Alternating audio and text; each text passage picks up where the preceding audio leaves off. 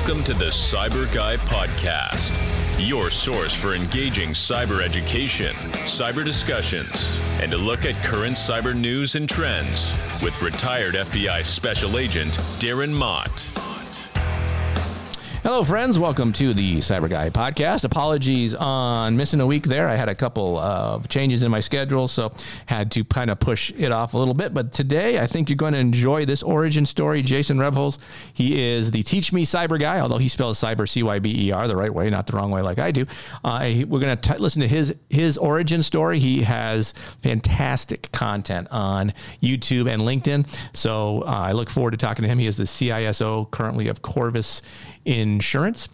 Uh, as always, I want to thank those who've taken the time to download and listen and follow the podcast and follow me on LinkedIn. I'm trying to branch out. I now have a Substack column that is more going to be not really a regular posting, but every once in a while, if there's a topic I want to expand on that I can't really do in 3,000 characters on LinkedIn or 2,200 on Instagram, which I'm going to be honest, Instagram blows. I, I hate Instagram. It sucks.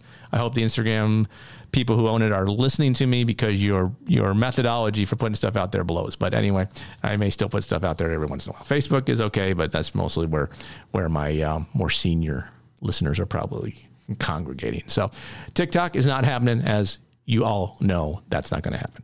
So again, I thank you. And uh, just a reminder, there is I have a new podcast out. It comes out every morning at 5 a.m. It's called the Cyber Smart Morning News Update where I go through and look at what happened during the day in cyber. I'm, I'm longing for the day where cyber cyber crime and cybersecurity issues come to a halt. Uh, as of yet, I have not reached that day. So uh, there was an episode this morning. Today is September 11th as I record this. Obviously, a very um, important day in U.S. history. I wrote a LinkedIn post about that today, where I was at the time. I was a new, uh, not a new agent, but I, I was coming up on my two-year anniversary in the FBI in the Charlotte field office, and a lot of the things that the bureau did, a lot of the things that we all did at the time changed, um, and it's a very um, important day in my life, not only because of 9 11, but in 2019, right before I was getting ready to retire from the FBI. Um, my dad passed away on this day as well, so I, I think of him often on this day. Uh, and I hope that you are thinking of your loved ones uh, whenever you need to. I hope you're thinking. I, I mentioned on LinkedIn, I said, um, you know, for the people that you love and that love you, give them an extra squeeze today and say a little prayer for the men that man the walls when the bad men come. So, with that, solemn note. Let me go to our interview today with Jason Rebholz. He's going to give us our origin story. I really enjoyed the conversation. I hope you enjoy listening to it.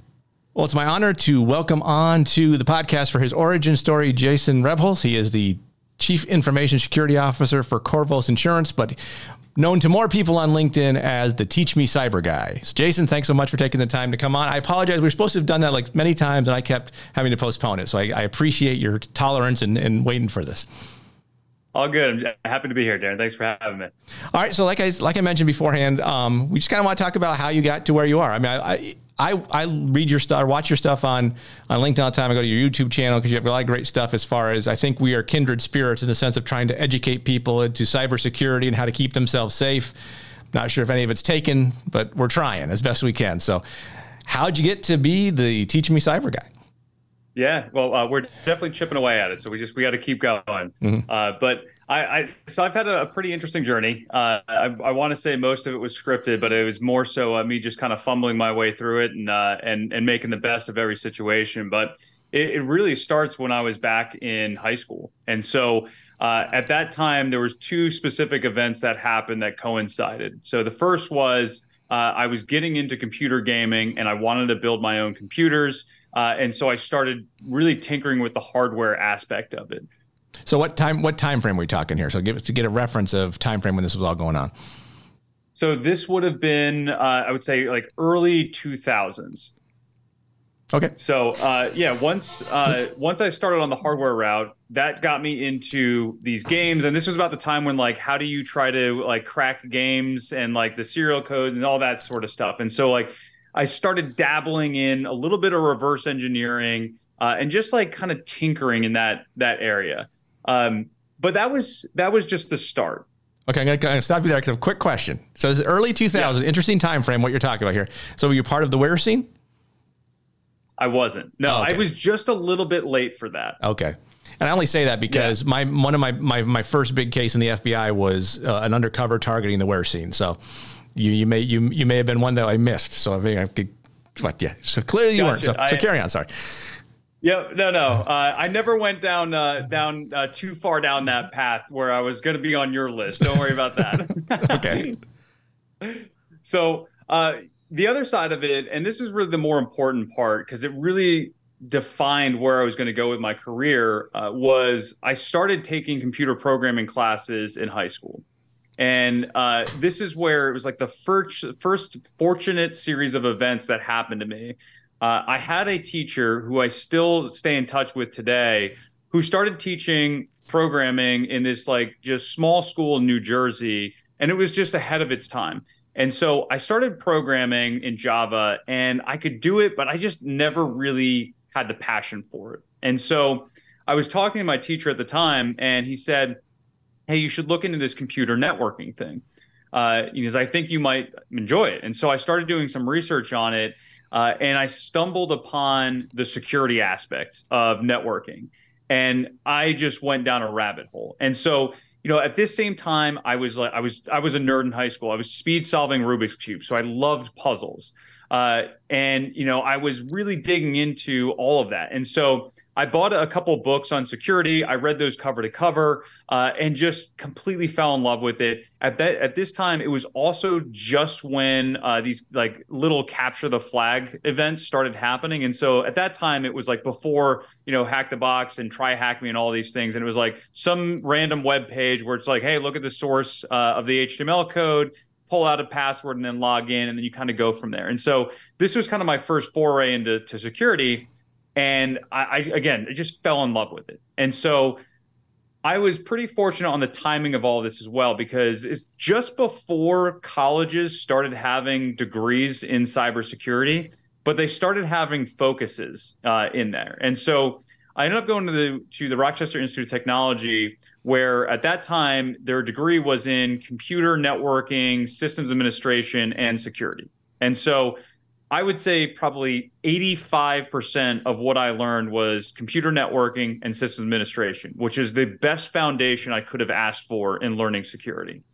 And then after that, that remaining 15% was like all the early days uh, classes on hacking and, you know, basic defense and stuff like that. It was rudimentary at the best, but it was ahead of its time uh, for a college. So that's where I then started trying to figure out how do I get into security like profession. And so again, as luck would have it, this uh, RIT campus was looking for an intern for their security team. And at this time, it was like one full-time person. There was two other interns there, and somebody who specialized in communication. And so uh, I got a job there, and I started running vulnerability scans against the campus. And you know, this is where I got my first taste of what it would be like to work in industry, where I'd run a vulnerability scan, I would send a report out and never hear back from the business owners. And so like that was where it's like, oh, security when you're working in a company is hard because it's like in theory everything is straightforward. You run scans, you you you do some things here and there, you put the controls in place and you're secure, but like that's just not how the world operates. And so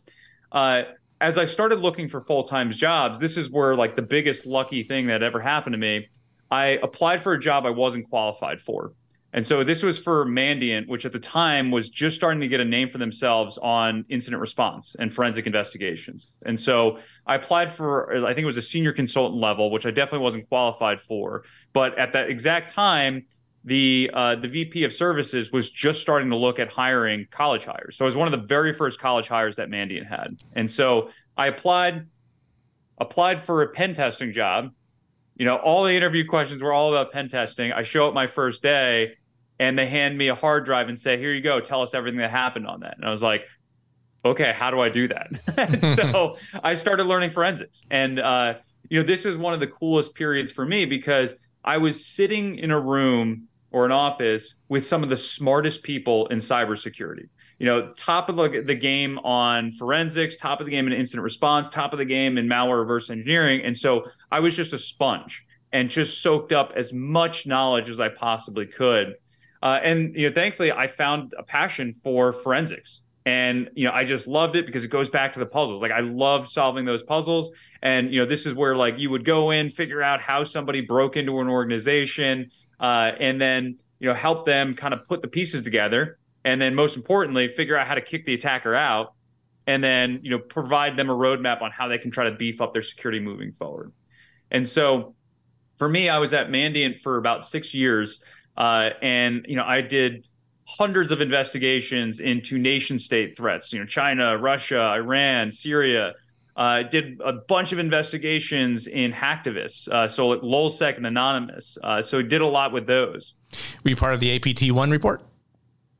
Uh, so I was there during that. Uh, I was not involved in the the full on research, but did a fair share of the investigation supporting it. Interesting. That's fair. That was a really exciting time. I'm sure uh, for us, you know, because it was like the first time where you really had the nation state threats like becoming a reality. It's something that Mandiant always knew. Like we've done tons right. and tons of those investigations, mm-hmm. but you know there was no proof behind that and yeah that was like that was a really exciting time for the company and for, for me let me ask this question on that part because it's simply because i was at fbi headquarters at the same time your report came out and then they indicted the five guys in your report which i mm-hmm. so did was there a lot of coordination with the bureau on that or did you kind of do it do you all do it you know, i assume there was probably because i was in so kevin mandia this is going way back. Kevin, I met Kevin Mandia in 2000 and 2000 in 2000. So he was okay. He worked with my first boss in Charlotte.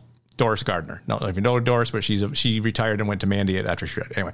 So she knew she knew Kevin, and I so I met Kevin, and so uh, he he he was a trainer for several of my FBI cyber classes when I was going through as a new agent, um, and then mm, started okay. Mandiant, and kind of it all obviously exploded from there. So yeah, it's funny. Yeah, no, it's uh, so uh, that uh, so there was a collaboration between Mandiant the FBI. I, I, think for an operation of that size and what they were able to do, like that, you, you can't do that without some good cooperation there. Um, but you mentioned the FBI training as well. So like I early on at Mandiant, I was training FBI class as well, and like that was one of like the coolest things that I did, just working with a bunch of the agents and helping them get up to speed on cyber and everything. And so I, I think that's one of the reasons why Mandiant was uh, did so well is because they had such good relationships with law enforcement. And you know, you quickly realize, and it's only gotten better since I've been there. Um, not only with Mandiant, but just with every organization that uh, works with uh, incident response. Like having that collaboration between private and public, like that's a magical, magical thing. And like that's where you actually see an impact happening right? Like mm-hmm. it can be, and I, I, went through this a lot when I was at Mandiant. It's like you do these investigations, and it's just like, great, we helped a company, but I'm going to see these this same group next week, mm-hmm. and it's just like rinse and repeat, rinse and repeat. uh, and so without like the actual action that you can get from law enforcement, it's like you know we're doing good, but there's so much more we could be doing. Yep. Sorry, I interrupted your story there, so carry on. Yeah, no, no, all good, all good. So um, one of the things I loved at Mandiant, though, uh, my time there was uh, financial crime, and so uh, this was back when like all the retailers were getting hit. You know, hackers break in, they steal credit cards, sell that for a profit, and so I always loved those engagements because it was a more creative an attack that had to happen. You know, your, your APTs, your nation states, they are very by the book. They do some very, very sophisticated things, but they have a playbook. And you know that's how if you know the playbook, it's pretty easy to spot them, and you just kind of iterate over time. With these investigations and credit cards, it almost seemed like every single one was unique, and so like still a common thread that these hackers would try to take, but you know just really interesting how they would try to circumvent all the different controls that PCI would require, uh, and try to navigate in to get to the card data, steal it, and then get it out of the network. I mean, some of the coolest investigations I ever worked were all in that sphere. Um, so you know that's something that I always uh, just really really enjoyed. Um, but for me, I got to a point at Mandiant where uh, you know it was it became a really large company, and, uh, they're only much much larger now. Uh, and so I wanted to get back to a much smaller company, and so I took that to an extreme and joined a company called the Crypsis Group, where I I started building out their professional services team. And so this was uh, at the time that ransomware just started to take off, and so you know for me I'm sitting there watching it go from single system encryption to enterprise encryption. And we have uh, this group called SamSam to thank for that. And so SamSam was one of the first groups that came in and said, hey, we're going to break in. We're going to go to Active Directory, figure out all your systems, and encrypt them all at the same time. and that was when it was fifty thousand dollar ransom was considered an egregious amount of money that somebody would have to pay. Mm-hmm. Considering like at the time, I think it was between five and fifteen thousand that people would typically pay for a ransom. And so uh, I spent the next couple of years just riding that wave and you know building out ransom negotiation services, uh, you know doing you know hundreds of ransomware investigations and just like really understanding the the ransomware ecosystem. Um, and then you know I got burned out with IR. Uh, IR is a grind, uh, and I'm a bit of a maniac when it comes to work, and so uh, I typically don't have an off switch. And so I worked to a point where I was like, I, I can't continue to do this, uh, and so I had to step back uh, and then I, I, went on what I refer to as my sabbatical, where I actually went to a, a networking detection and response company called ICEBRG and was helping them build out uh, their partnerships and, and, just doing some business development work. Very different than anything I've ever done. Uh, and then that company got picked up by Gigamon about seven months uh, after I started. Uh, and then I went to Gigamon, was doing channel services, and so kind of learned the partner ecosystem uh, while I was while I was there and then I got the startup itch again, uh, and so I uh, I decided that I was going to co-found a company called MOXFIVE.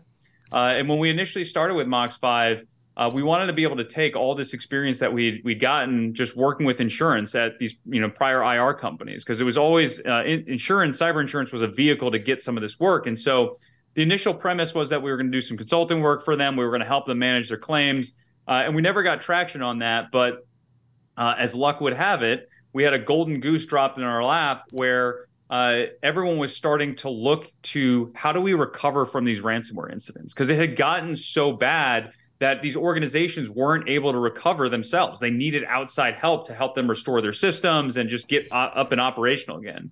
Uh, and so, uh, using the background that I had in partnerships, uh, I put together this really interesting general contractor type model where we can come in, manage the incident, and then bring in resources, uh, IT resources, and expertise to help get people back up and running. And at that very moment was when COVID hit. Oh, and so I was building yeah. a new company in the middle of COVID.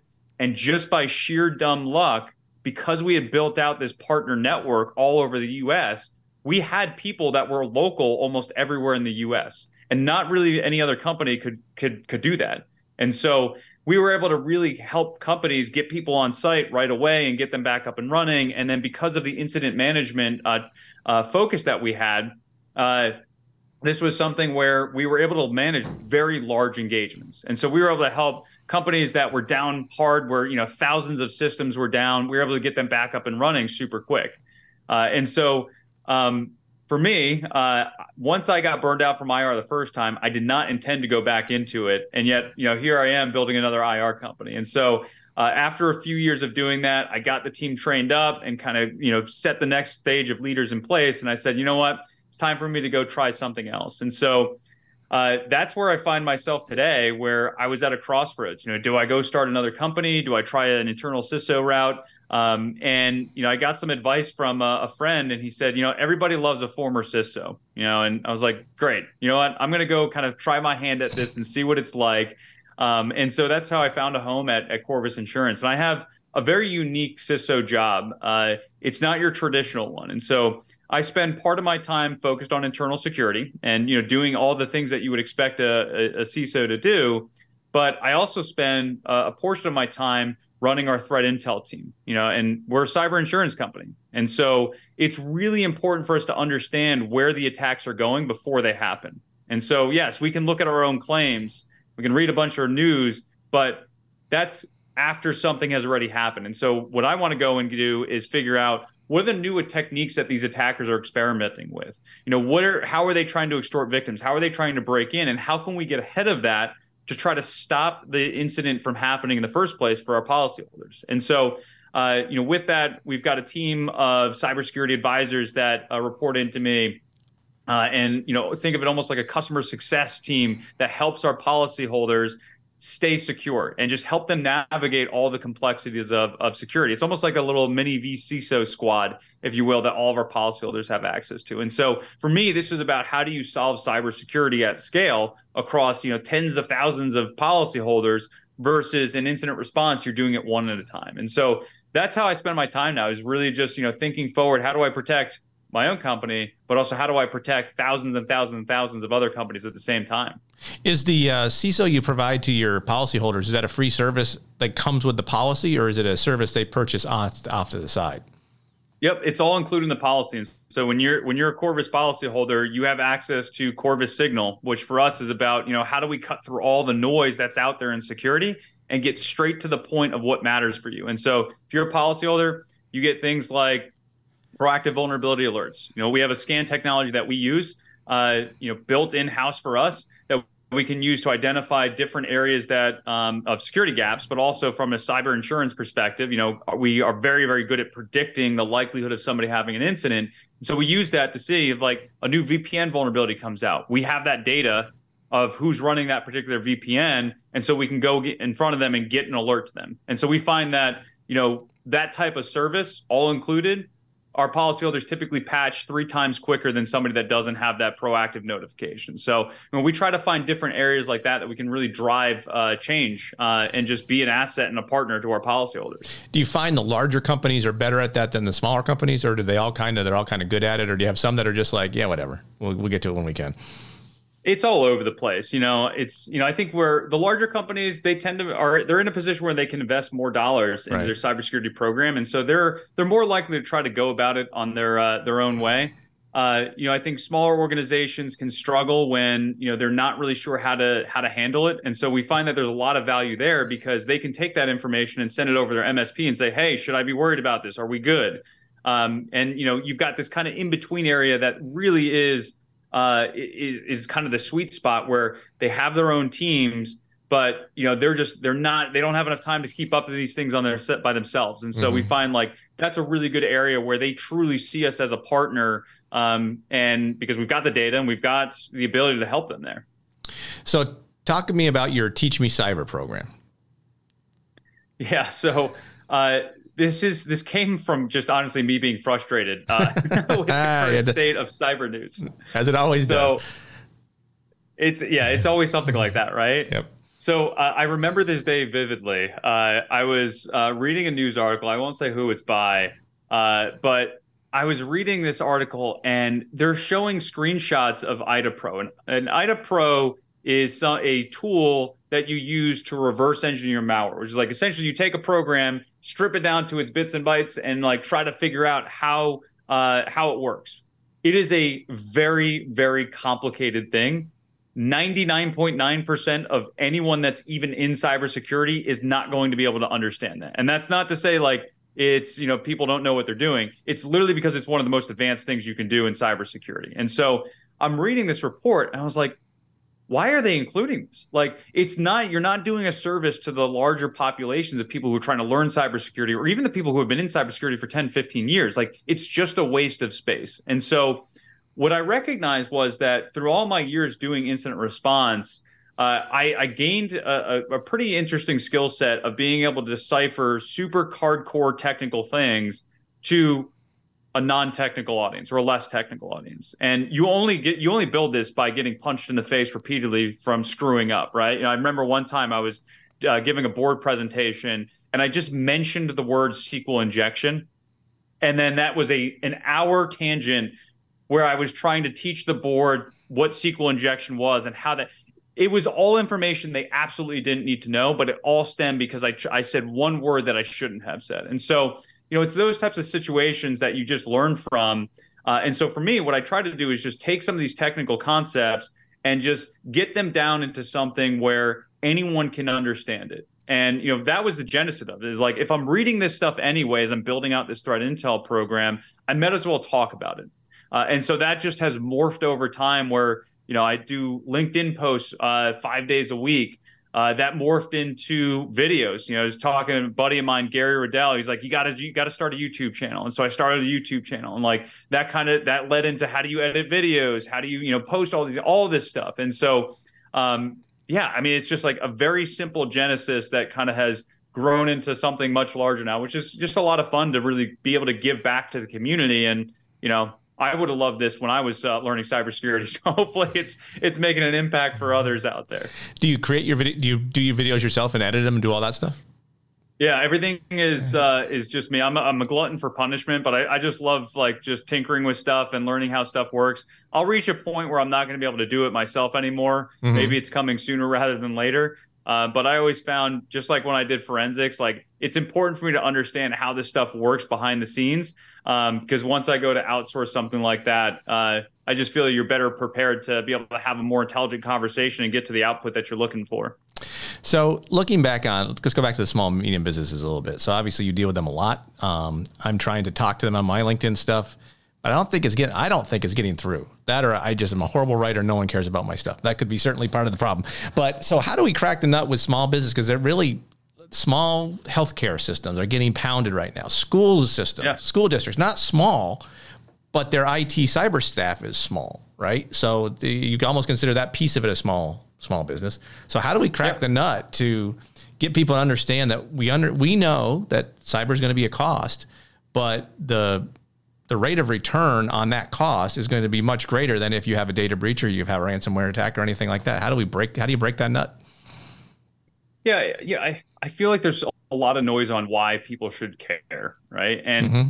you know, I think at the end of the day, like people see what ransomware is. I, I think you would be hard pressed to find somebody that is in an SMB spot that you know hasn't heard, maybe not fully understand, but hasn't heard of ransomware. And so, I think the challenge is it's it's still too distant for them to understand how does this impact me, right? It always goes back to, well, yeah, that's going to happen to everyone else, but not me. But I feel like we're at a point now where like we've kind of crossed that threshold where somebody at least knows somebody else that has gotten hacked, or mm-hmm. maybe it's something on their personal side. But the problem is, is there's too much damn information, and so for especially for an SMB, like their primary focus, as it should be, is on running their business. And so when you have this impossible thing of like, how do I secure my environment, right? That's really difficult for an SMB to try to figure out. And so, you know, they outsource. Well, my MSP handles my security. Well, that like your mileage is definitely going to vary there, right? yep. But they don't know the right questions to ask to how to like validate is this a good MSP or not, right? Once you you get a little bit larger, like maybe they're outsourcing security to somebody else. Maybe they have somebody who's doing it part time. You know, is it an IT person uh, and who's just dabbling in security? And so the challenge with this is like one finding the right person to talk to first of all, right? And like who's actually paying attention, uh, and then it's okay, great. We know ransomware is an issue, but what do I do about it? And it can't be a 15 hour course on how to respond to ransomware, right? Can't even be an hour discussion on, you know, deep dive on it, right? And so, like, I, I think one of the biggest things is how do we meet these companies where they are, right? And so, is there something that can be happening where it's secure by default, right? Like, you know, are they? I, Windows is Windows, right? And we don't. That'll be a whole another conversation. But like, how can we get Windows into a position where it is secure by default? You know, how can you use it whether it's M365 or Google Workspace, right? How can you use something that is going to give you security by default? And I think like secure by default is becoming a buzzword, but it's like how do we just support these smaller businesses so they don't really have to think about all these low hanging fruit but focus on core essentials you know in endpoint security email security mfa right? Like though if you can give them those three things i think we're going to be in a much better position to stop at least you know part of the attacks that are, are just coming on onslaughts to them. What's amazing though, really, I, so you got, and maybe you've done this yourself, but you, you, when you go do presentations, do you ever ask the group, so how many people are using MFA? Because I know, I mean, I was, and if I'm, I don't think I've ever got more than 50%. It's, which is crazy in 2023, isn't yeah. it? Yes. Like it's, it's just absolutely insane. But, you know, you look at, look at the, the data, right? You know, when we look at claims at Corvus and any other insurance carrier, even though attackers have the ability to bypass weaker forms of MFA, mm-hmm. the majority of account takeovers are still those that don't have MFA enabled, yep. which is crazy. It's just crazy, especially how easy it is to set up MFA today. Yeah. And do you have a thing in your uh, rider in your policies? If you don't have MFA, you lose your coverage. Uh, there's a whole thing on uh, on that, but it's you know we we tried to get ahead of it to say, you know, if you're going to get a policy with us, you have to have MFA. Right. And we'll give them all the resources to make sure that they have it the right way. You know, it's it's a lot easier to avoid that in the first place. Sure, yeah. So you said something interesting in the when you're doing your talk when you talked about private public sector partnership, right? And you know, mm-hmm. I've been in both sides. I've been in the public side, I've been in the private side. And I agree that there has to be there has to be that collaboration. I think where the problem breaks down is that the public side says they have to own it all. And they don't really let the private. I mean, I'm talking like CISA, FBI, that kind of stuff. They'll they'll sure. share information. The problem gets yeah. into when the private sector shares information. There's never that collaboration. Okay, the information you shared relates to this that we know, but we can't tell you that because sources and sources and methods, right? So I think that's where it's always broken down to me anyway. I'm curious as to your thought on that. I mean, there's certainly been su- there's been successes, right? Certainly been successes, but my I have a I have a big issue with the way the government and it's just it's for and even when I was in the government, I had the same problem with this. Is that we are not as transparent as we need to be when it comes to cybersecurity because, you know, um, I had an example of that, and I've already. Oh, this, this, okay, I know the cyber the cyber safety review board is my biggest pet peeve with the current administration's executive orders on cybersecurity because they've been around now for two years. What have they done? They did a Log4j report that came out a year and a half after Log4j became a problem. Have they done anything else? I'm pretty sure Solar Winds was pretty good. Um, there's been a couple since then because I haven't seen a Kaseya report. I haven't seen a. How, okay, MOVEit. Let's talk about MOVEit. Have, have, have been, did, did CSRB get moved, get sent out for MOVEit? Maybe they have. I don't know. It'd be nice if know if they did. But I see all this stuff, all these reports. All, CISA does all the reports. FBI does all the reports about all this these intrusion, this intrusion activity, right? What we never get at the end, and maybe I'm wrong, maybe I'm not looking in the right spaces, is here's here's all the TTPs that were used for this to occur. And if the company had done these things, they would not have become a victim. So if you're not a victim, do these things now because this is how they're going to get in. That's my problem. We don't do that. You know, I, I I don't think there's anything quite to that degree, right? Right. And because I think you hit on something important, right?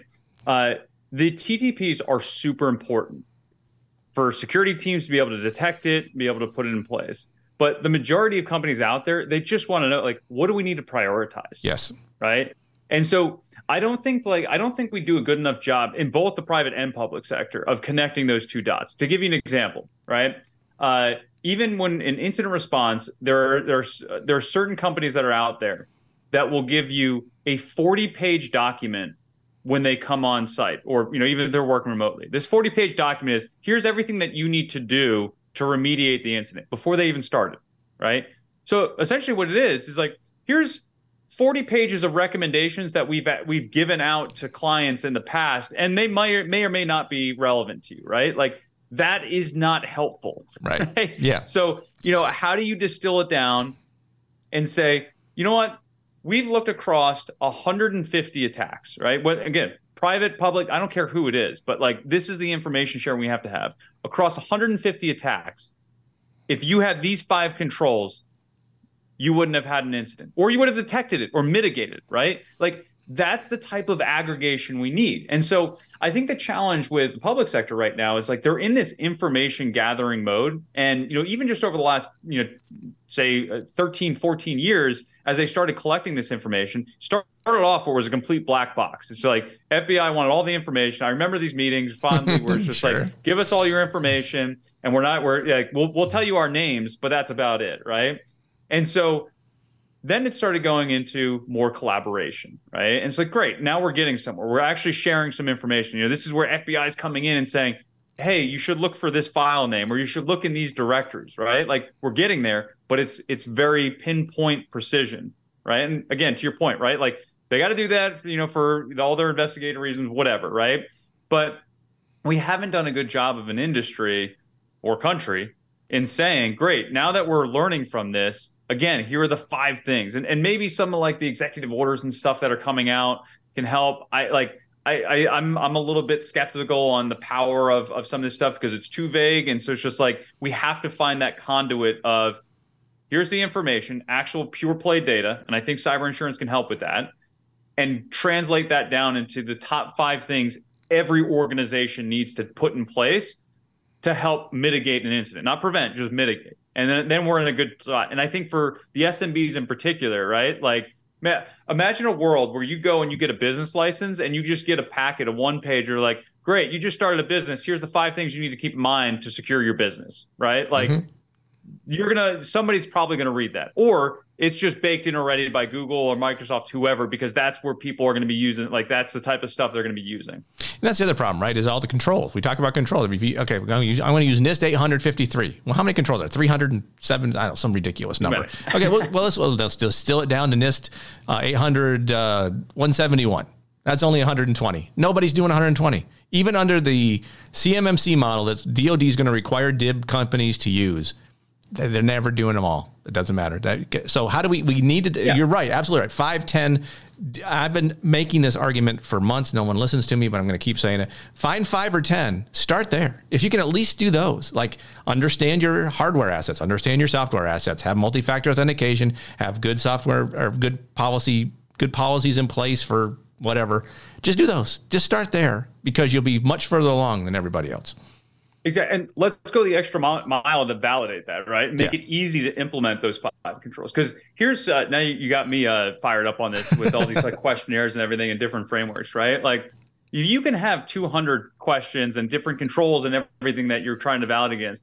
And when somebody's coming in to actually validate that and audit it, like it is a game. It is security theater Nobody understands what the questions are actually asking. You know, you put 10 different CISOs or engineers, whatever, in a room, they're all going to have a different interpretation on it. And you're just going to be nerding out over like the wrong thing of like, well, this was the intent of this question. It's like, no, like the intent should be clearly documented somewhere in the control and why we're trying to implement it. And you should not be going out of your way to try to convince somebody else that you're like, skirting around this and kind of meeting it, but not really. But like, uh, you know, it's going to look really good in your questionnaire response. Like, that's not security. That's you trying to pass, uh, you know, some somebody who's asking, but you're not actually securing your your company, right? And it's like you can't do that with 200 controls. You can't do that with 100 controls. But if you can do that with five to 10 to 15 controls that actually matter and like gain consensus across multiple industries of what that means, like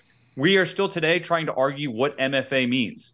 Mm-hmm. Right? Like that's a problem.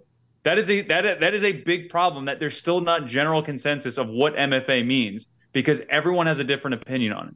Right. And it's like depending of what architecture you look at or which framework, it might have a different take on it. And like it's tough. Like we're we're we're all trying to get secure, speaking different languages, and like looking at each other, driving 150 miles an hour. I mean, like I think we're going in the right direction. Are we? I don't know. Like that guy's 50 miles behind me, but like I, maybe he's doing the right thing. Am I going the right direction? It's just it's too much to try to tackle when you have so many of these different controls. The worst acronym in cybersecurity is POAM. That's my. If, if you don't know what POAM is, look it up and, and you'll get the joke.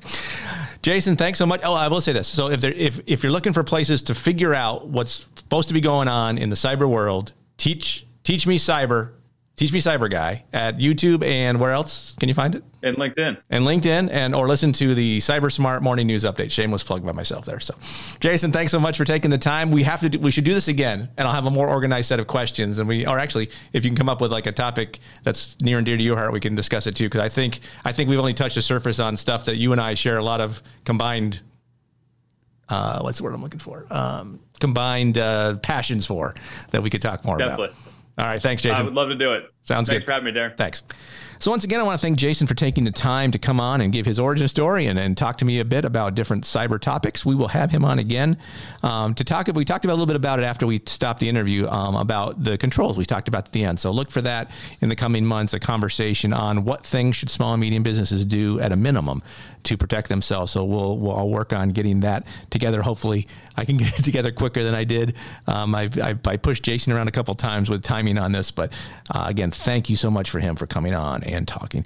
As always, if you have thoughts, comments, or suggestions on the podcast, email me, Darren at thecyberguy.com. You can follow me on LinkedIn, uh, linkedin.com slash in slash Darren Mott. Uh, look for the Cyber Guy on Instagram and Facebook, but again, Instagram sucks, so don't go look for me there. Uh, and the Cyber Guy Substack. It's kind of new. Um, still doing some stuff on that. There's one post there.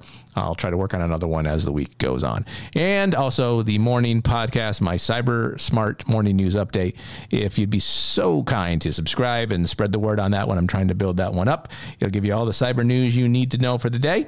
So take a listen for that. Uh, and if you like both podcasts, feel free to, or please, subscribe and comment if you are so inclined. Know that knowledge is protection as we go through our week. Know that if you can understand the threats targeting you, you can assess your risk and you can proceed wisely online. Thanks again for listening. We will talk again soon.